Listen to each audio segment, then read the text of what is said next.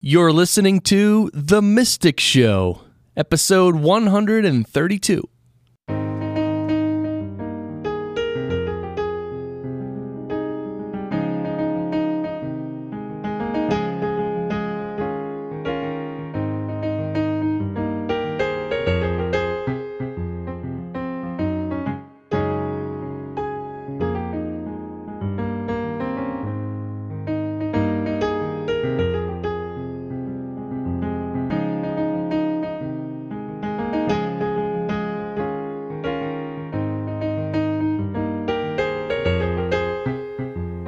Hello everyone, welcome to The Mystic Show. I'm your host, Chris Curran. I'm happy that you're here.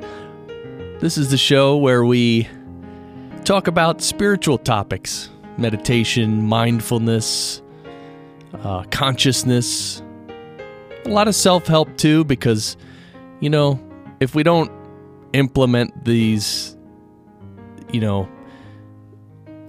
If we don't implement these concepts into our life and make changes in ourselves, what good is it, right? So the purpose of this show is is just that, to inspire you and me to become more spiritually, or some would say become less spiritually.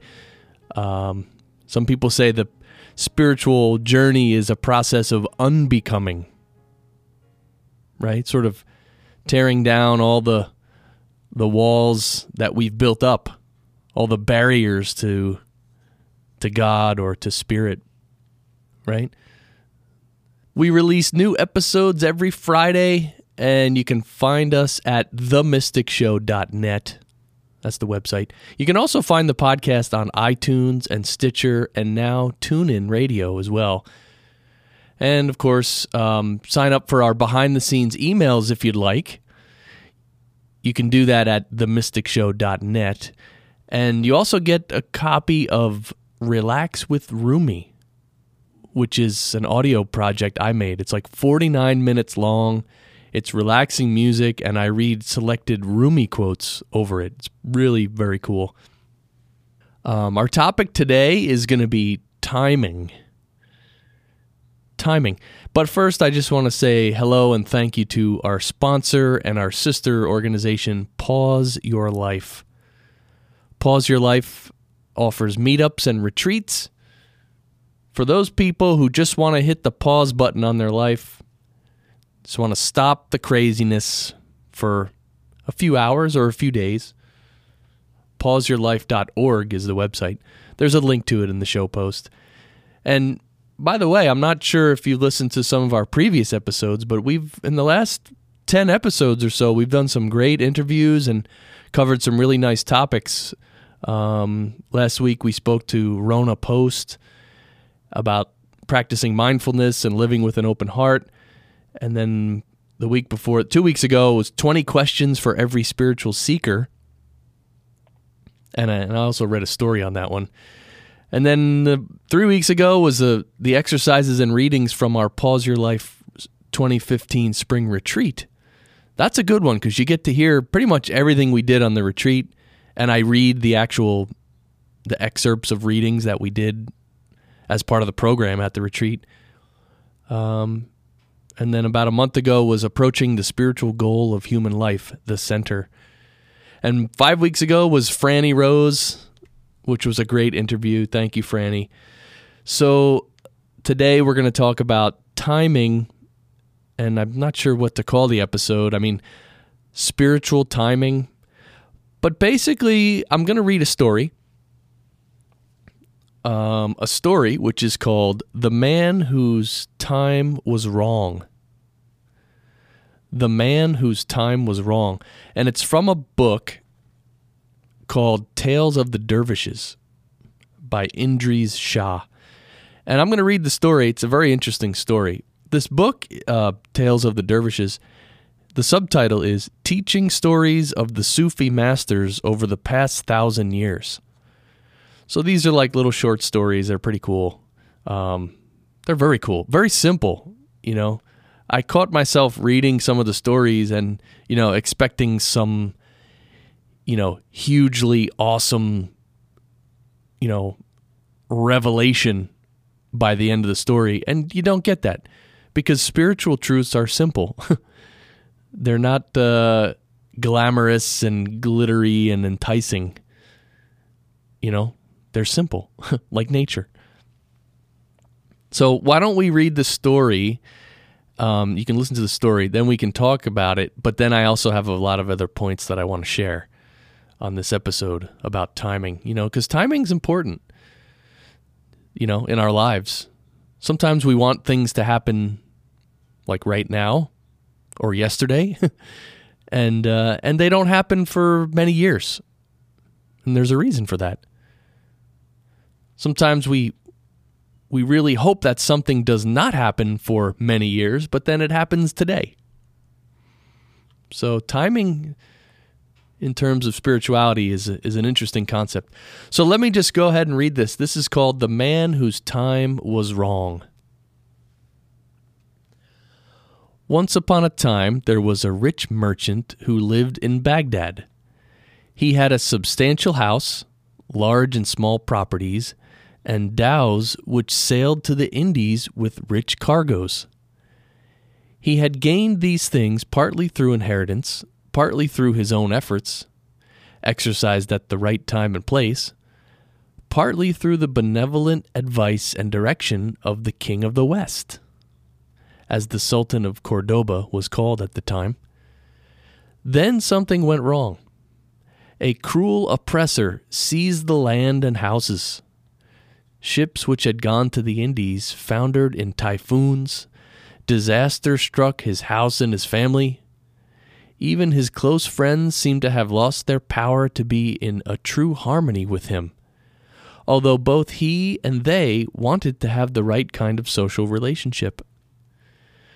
The merchant decided to journey to Spain to see his former patron, and he set off across the western desert. On the way, one accident after another overtook him.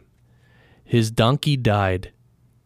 He was captured by bandits and sold into slavery, from which he escaped only with the greatest difficulty. His face was tanned by the sun until it was like leather. Rough villagers drove him away from their doors.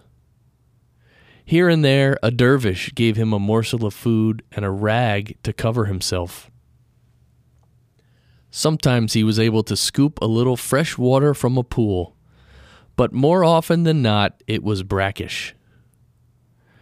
Ultimately, he reached the entrance of the palace of the King of the West. Even here, he had the greatest difficulty in gaining entry. Soldiers pushed him away with the hafts of their spears. Chamberlains refused to talk to him.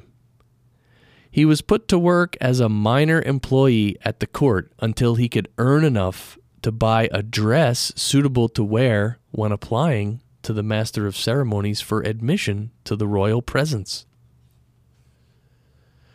But he remembered that he was near to the presence of the king, and the recollection of the Sultan's kindness to him long ago was still in his mind, because, however he had been so long in his state of poverty and distress, his manners had suffered, and the master of ceremonies decided that he would have to take a course in behavior and self-discipline before he could allow him to be presented at court. All this the merchant endured until, three years after he quit Baghdad, he was shown into the audience hall. The king recognized him at once, asked him how he was, and bade him sit in the place of honor beside him. "Your Majesty," said the merchant, "I have suffered most terribly these past years. My lands were usurped, my patrimony expropriated, my ships were lost, and with them all my capital. For three years I have battled against hunger, bandits, the desert, people whose language I did not understand. Here I am, to throw myself upon your Majesty's mercy." The king turned to the chamberlain. "Give him a hundred sheep. Make him a royal shepherd," Send him upon yonder mountain, and let him get on with his work." Slightly subdued because the king's generosity seemed less than he had hoped for, the merchant withdrew after the customary salutation. No sooner had he reached the scanty pasturage with his sheep than a plague struck them, and they all died. He returned to the court. "How are your sheep?" asked the king. "Your Majesty, they died as soon as I got them to their pasture." The king made a sign and decreed, "Give this man fifty sheep, and let him tend them until further notice." Feeling ashamed and distraught, the shepherd took the fifty animals to the mountainside. They started to nibble the grass well enough, but suddenly a couple of wild dogs appeared and chased them over a precipice, and they were all killed. The merchant, greatly sorrowing, returned to the king and told him his story. "Very well," said the king. "You may now take twenty-five sheep and continue as before." With almost no hope left in his heart, and feeling distraught beyond measure because he did not feel himself to be a shepherd in any sense of the word, the merchant took his sheep to their pasture. As soon as he got them there, he found that the ewes all gave birth to twins, nearly doubling his flock. Then again, twins were born. These new sheep were fat and well fleeced and made excellent eating. The merchant found that, by selling some of the sheep and buying others, the ones which he bought, at first so skimpy and small, grew strong and healthy, and resembled the amazing new breed which he was rearing.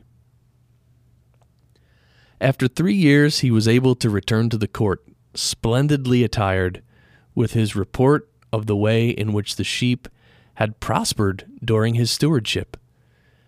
He was immediately admitted to the presence of the king. "Are you now a successful shepherd?" the monarch asked. "Yes, indeed, Your Majesty. In an incomprehensible way, my luck turned, and I can say that nothing has gone wrong, although I still have little taste for raising sheep." "Very well," said the king.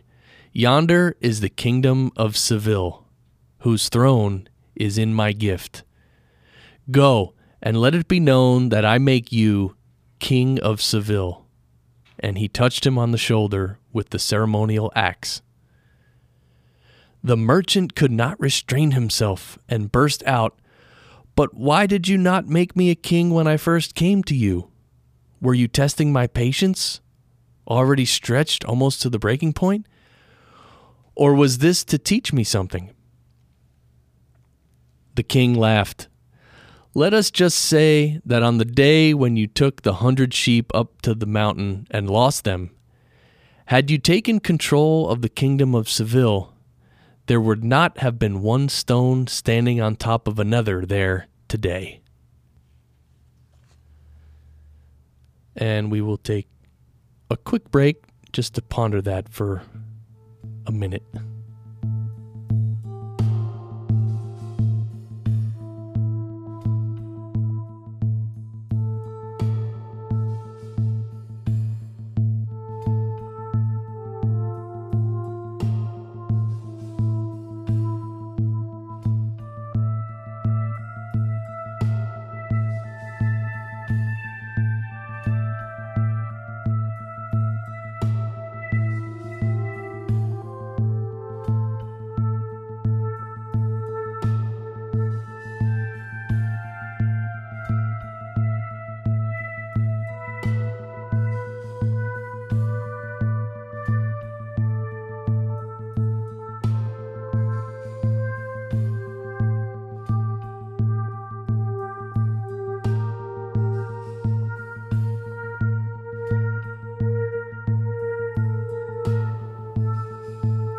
All right, welcome back to The Mystic Show.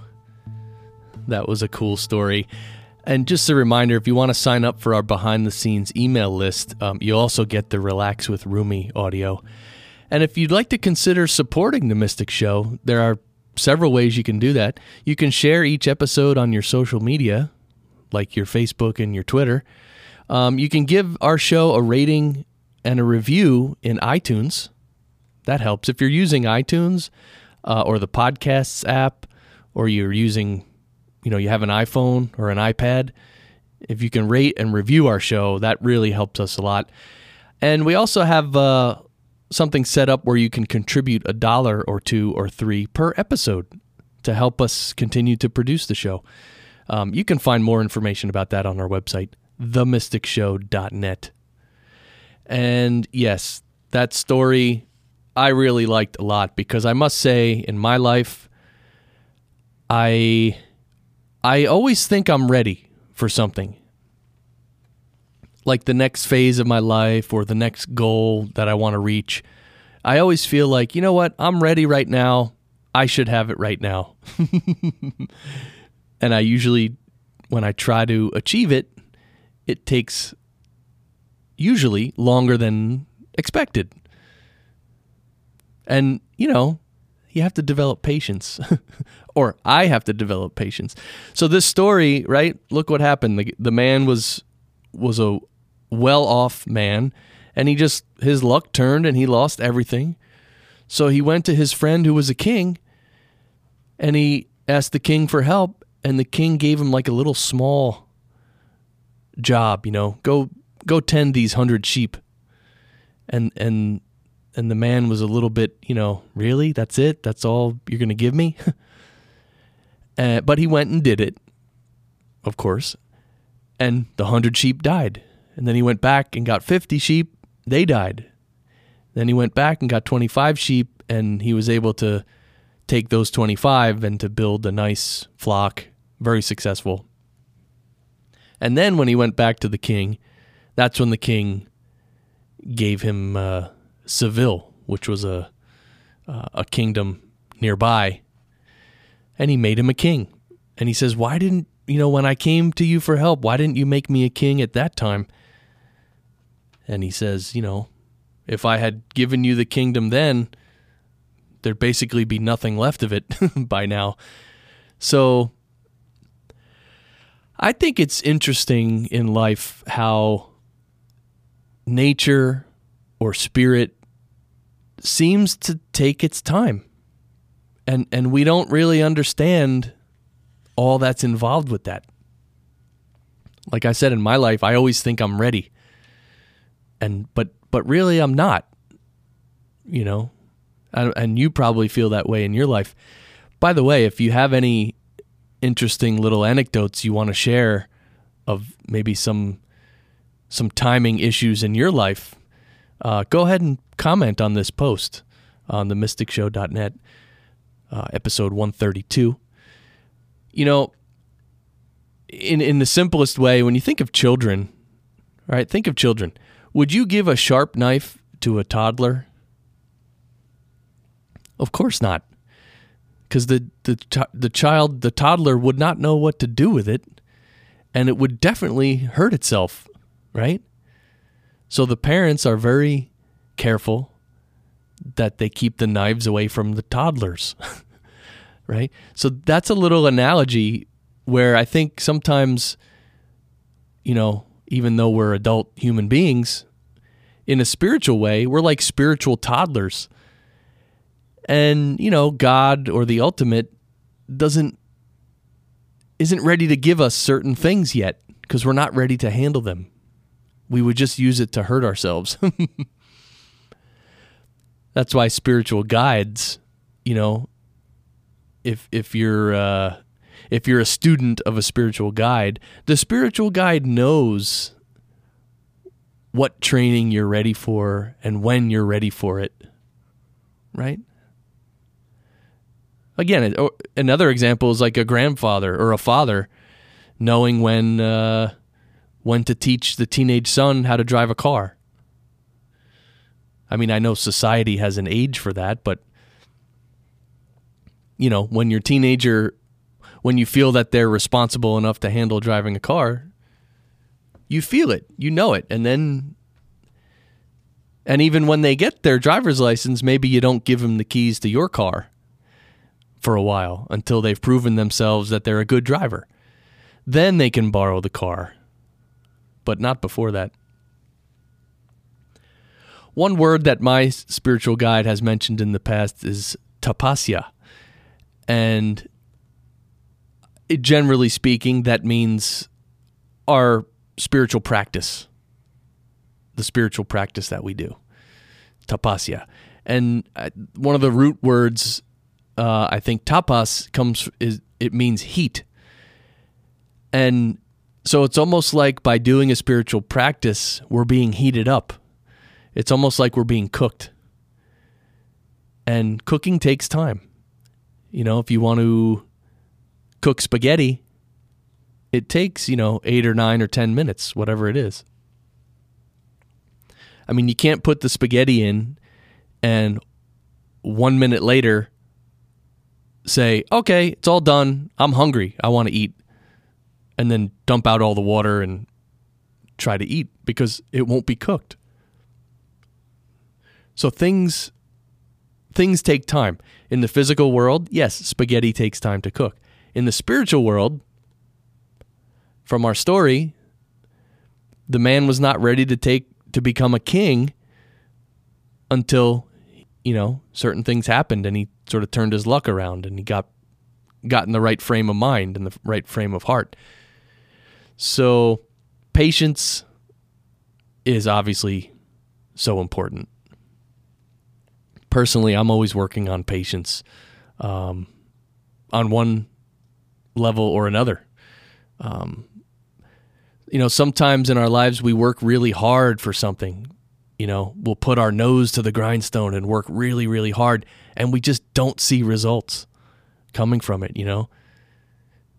I mean, when I was doing coaching and speaking around my book, and trying to teach people about mindset and attitude, I was doing a lot of public speaking, I was doing a lot of networking, and I was busy, but I wasn't really succeeding in business.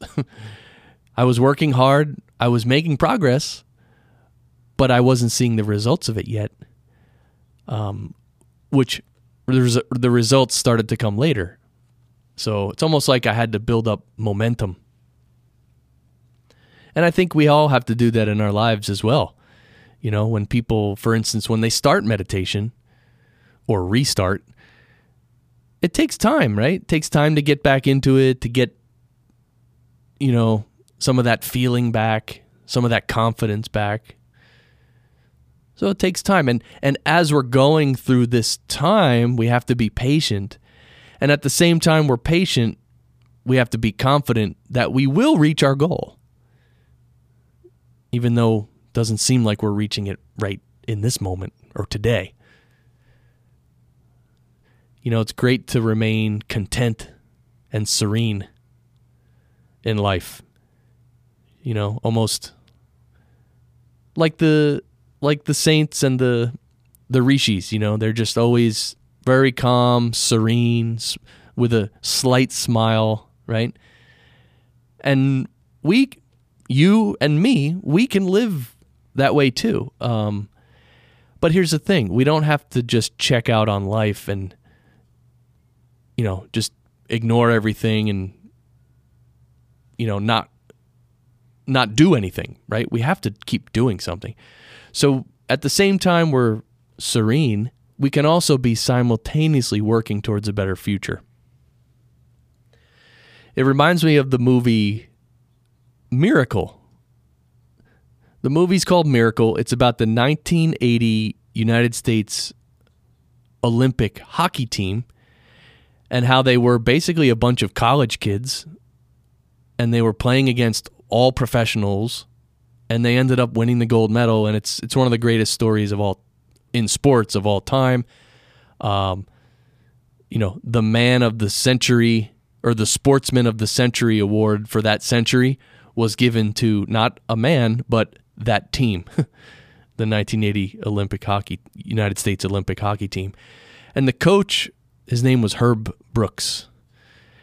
And Herb was a cool guy. This guy was on another level. Very, you know, grounded in the real world and practical.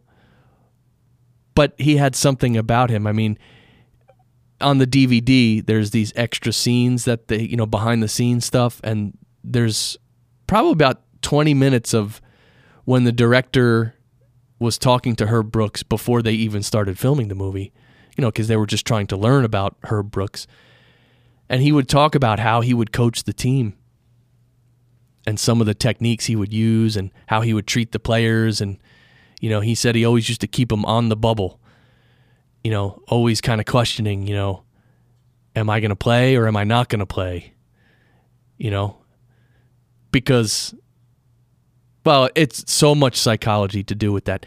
The reason I brought it up here, which if you haven't seen Miracle, that's it's a great movie. Herb Brooks used to tell his team, we have to make sacrifices for the unknown.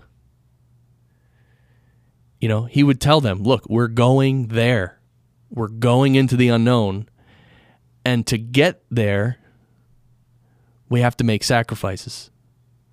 I, and, you know, you got to think about that one, that that sentence for a little while. We have to make sacrifices for the unknown. Because that's how he got his team to work so hard. And then it's almost, you know, if you work really hard and then just let nature unfold the result. Right? I mean, that's, in a way, that's one of the main messages in the Bhagavad Gita as well. Do your work, and but don't, you know, don't worry about the fruit of your labor. Or don't worry about the results. Let na- nature will take care of the results. So, again, timing, right? He had to, I mean, I think that hockey team practiced for like,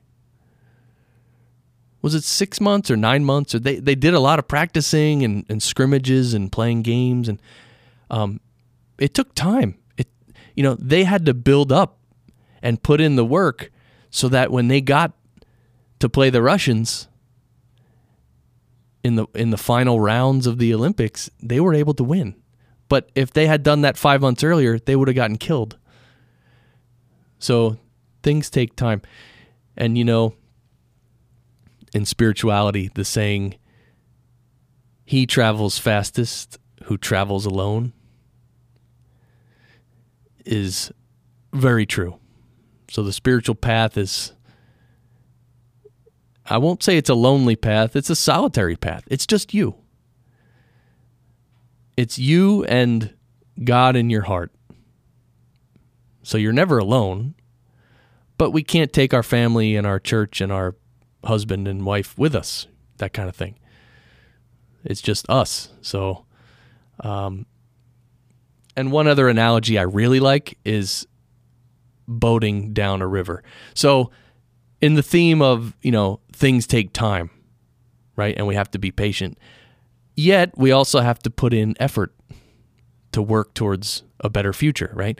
So think if you're boating down a river, let's say it's a ten mile boat ride down to, down the river to the ocean, it, and you're it's you in a boat, that's it, like a rowboat or a canoe. If you paddle downstream or row downstream and you stay in the middle of the river where the water is moving fastest and you're not distracted by things on the right or left and you're focused and you're going with the flow, you will reach the goal the fastest.